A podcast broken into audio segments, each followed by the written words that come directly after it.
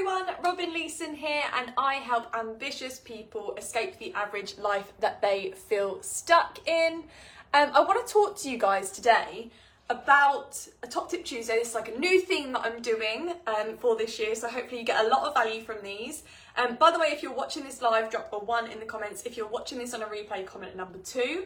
Um, and let me know where you're coming in from as well. Where are you watching this from? So, my Top Tip Tuesday for today is around tracking. So when it comes to something that you want to achieve, I think a big part of keeping yourself motivated, keeping yourself taking that action towards what it is that you need to do is tracking, okay? So there's lots of different ways you can track. You can use spreadsheets, you can use tick boxes, you can use apps on your phone, you can use all sorts of different things, and you can track any type of goal you have.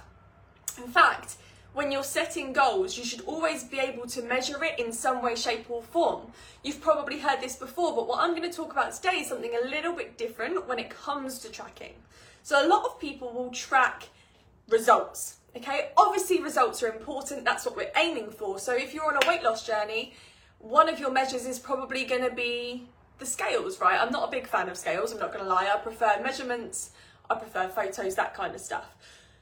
But what I find with a lot of people is they get so hung up on measuring the results, and if they're not meeting their expectations of how fast the results are supposed to be coming, they feel demotivated. If you've ever felt like this, then let me know in the comments because you're so focused on, oh, I want to lose this stone, I want to lose this stone, I want to lose this stone, and then you get on the scales and you're like, oh, I'm still the same, oh, I gained half a pound or whatever. By the way, your weight fluctuates a few pounds day to day anyway, and yeah, it's just not a good measure. I'm not a fan. Um, but what if you tracked the activity? Because ultimately, you achieve results through repeating activity over and over again. So, if we use our weight loss example, what if you, and I don't mean tracking calories, I don't mean tracking macros, that's not what I mean. Um, I'm personally not a big fan of that either. But what I am a fan of is why don't you track how many times in the week you manage to tick off your 10,000 steps? What if you ticked off the days in the week that you managed to drink your two litres of water? What if you ticked the days you had your healthy snacks? What if you ticked the days that you had, I don't know, your breakfast smoothie, right? Ticking off the activity helps you to feel motivated because you can see that you're achieving stuff. You can see that you're taking the steps towards achieving that end result, that end goal that it is you want.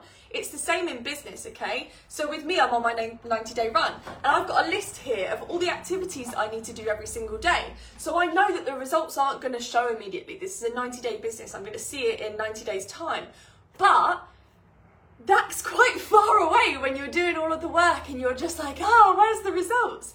But if I can see and I can tick off, and that's why I've got my tracking sheets and everything, if I can see I'm hitting those daily activity goals, that's all gonna add up to get me to where I want to be in my business, okay? And you'll notice I've started wearing my Apple Watch again. So I stopped wearing it because basically the old strap broke and the part that goes in the watch was stuck.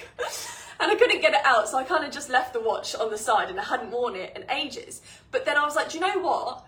That really helps me to track my activity, and I know it's tra- it's my activity that I'm doing every day that's going to get me to that end result that I'm that I want. Okay, so I managed to finally get the old bits of strap out of the watch and get the new straps on, and ever since I've set my um targets for my activity, how much exercise, how much calories I want to burn, all of this sort of stuff, and I can see my steps.